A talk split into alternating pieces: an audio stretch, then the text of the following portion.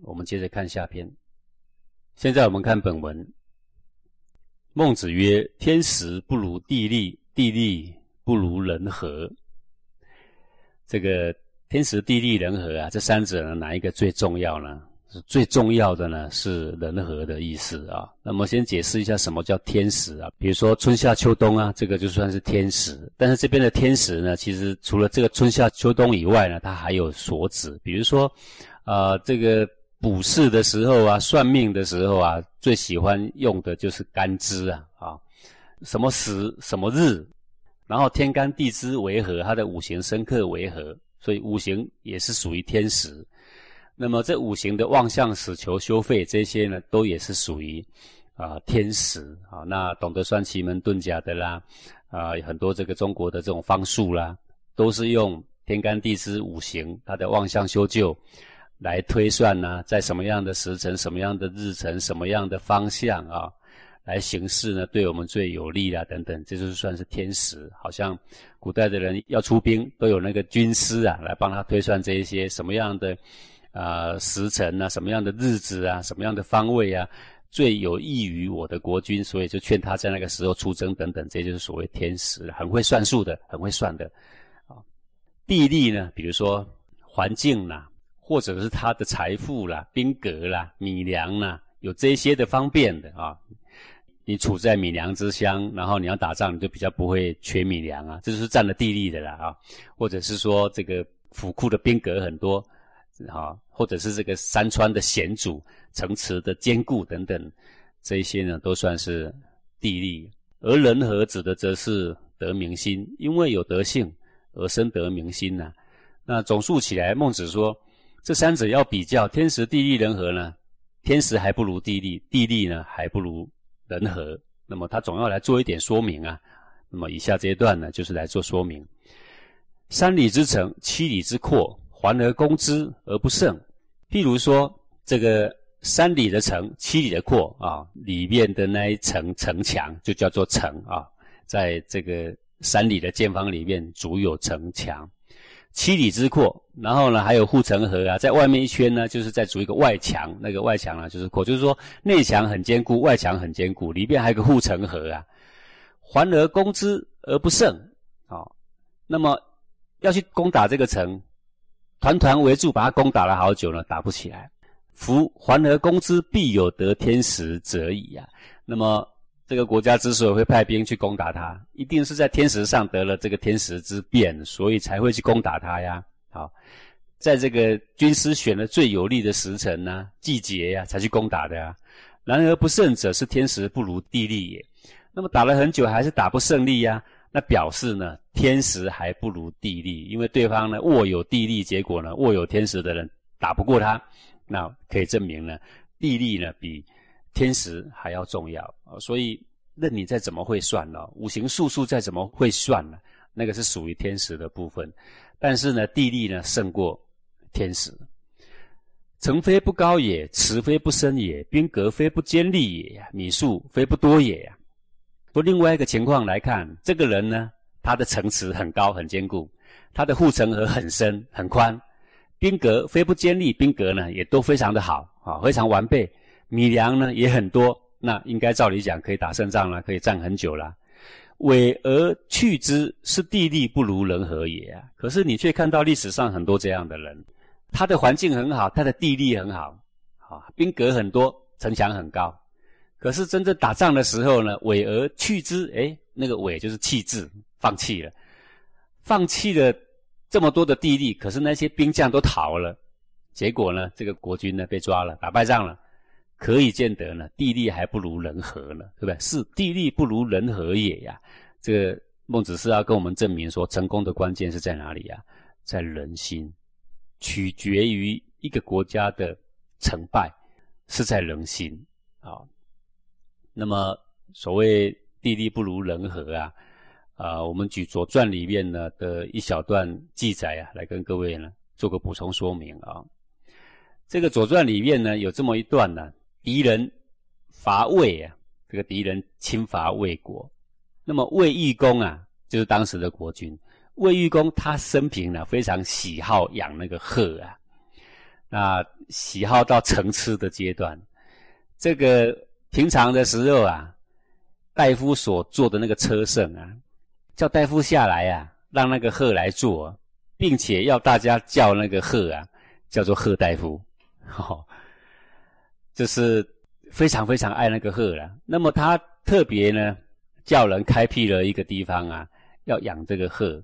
那里面鹤就喜欢有水啊，那所以要用很多水。在最干旱的时候啊，他甚至啊。他还断绝了水给鹤用，不许这个水呢去给百姓去种田呐。好，然后有一天呢，敌人要伐魏啊，已经要打仗了。然后那些穿着盔甲、拿着兵剑的人呢，都说啊：“你叫鹤去替你打仗吧。”那些鹤平常都还享受你的入位啊，还叫鹤大夫啊，你叫他帮你打仗，我们哪里能够帮你打仗？然后呢，盔甲一脱，刀枪一扔，那些兵将都走了。结果这个卫衣公啊，率着那些仅存的一些残兵残将，不得已应战，一下就被打败了，然后最后呢就被杀了。那么当时的魏国其实要打败这个敌人呢，绰绰然有余啊。可是为什么打败了呢？这个就是他有资粮，他有很高的城池，他的兵格很锐利，可是最后呢还是败了。可见得地利呢。是不如人和的啊！故曰：欲民不以封疆之戒，故国不以山溪之险，威天下不以兵甲之利。所以说，域民不以封疆之戒，欲民就是啊，让这个百姓能够来居住在我的国家，叫做域民。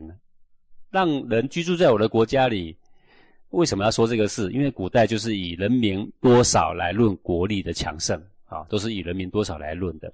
那每一个国家都希望很多百姓住在他家里啊，可是你不能够画一个疆界，把他们给禁足啊，把他们给关在里面啊，那是行不通的啊。因为你再怎么样关，人家还是会跑的啊。就像照现在这个时代来讲，也是这样啊。不是有很多难民吗？虽然疆界是那么的严呢，跑到对方国家被他们抓到的话，还要判刑啊。可是为什么你还是关不住他呢？哎，这是别有原因的呀。所以域民不能够以封疆来关他嘛，故国不以山溪之险。要稳固你的国家，不能够只是靠有山溪之险呐，啊，那个山啊很高啊很陡啊，水很宽阔啦，然后当天然的屏障啊，不能够只是有这个啊。威天下不以兵甲之力，威就是服啊，服天下啊，让天下的人对你臣服，不能够用兵甲之力啊，因为那个是属于。地利，好，你以封疆之界也好，以山川的险阻也好，兵甲之力都算地利。地利呀，还输给一个东西呀，就是人和，就是人心的向背呀。好，得道者多助，失道者寡助。寡助之至，亲戚叛之；多助之至，天下顺之啊。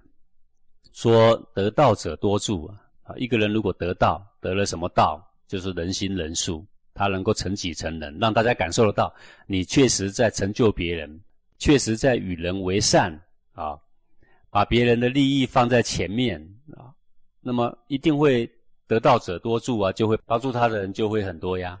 那么失去这个人道的人呢，那么寡助帮助他的人就会很少啊。寡助之至，亲戚叛之，帮助他的人越来越少，连最亲信的呢都要背叛他。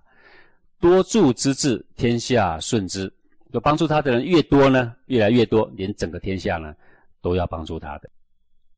以天下之所顺，攻亲戚之所叛，故君子有不战，战必胜矣。说以天下之所顺，啊，就是他是人心人术啊，他修他的德啊。是以最有德性的去攻最没有德性的亲戚之所叛，就是最没有德性的君呐。那么下面的人每一个人呐，都希望把他赶下台的。故君子有不战，战必胜矣。说一个君子啊，有不战，君子贵在不战，所以希望一辈子都不打仗。但是呢，只要一打仗，他就是用天下之所顺，最有仁德的，最得人心的，最得人和的，去攻那个最没有人和的。所以啊，战必胜矣。君子不喜欢打仗。可是，一打仗的时候，他已经看稳了时机，他已经得天下之所顺了，得天下之民心了啊。然后呢，要把那个最失去天下民心的人，要把他赶下台了，所以一定会胜利的啊。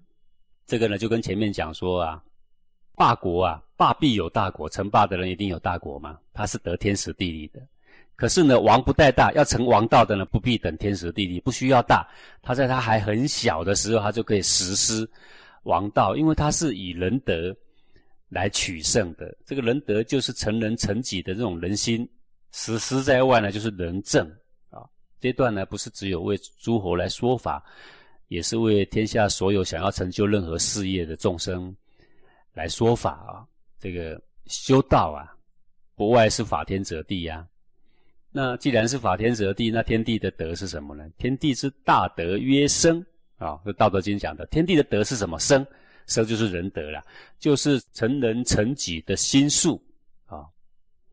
那么用这个人来从政叫仁政，用这个人来待人呢，叫仁人啊。用它来存心呢，就叫人心，这个才是天地间呐最重要的力量。其他比如说改运啦、算命啦，还是累积很多财富势力啦，都敌不过这个人心。那么，如果你了解这个道理，那一个君子一辈子要把你的精力放在追求什么是最重要的呢？就是培养你的仁德，这是最重要的。这个就是孟子这一段的主要意思所在。这个各位在。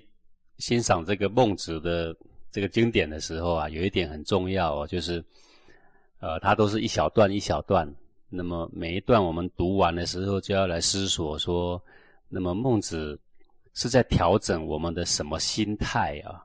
他希望我们有什么收获啊？或他引导我们到一个什么样的方向啊？他希望我们到哪里去？各位呢，就要往这个方向呢做思考，才会有所得了啊！不能够把它翻译算了啊。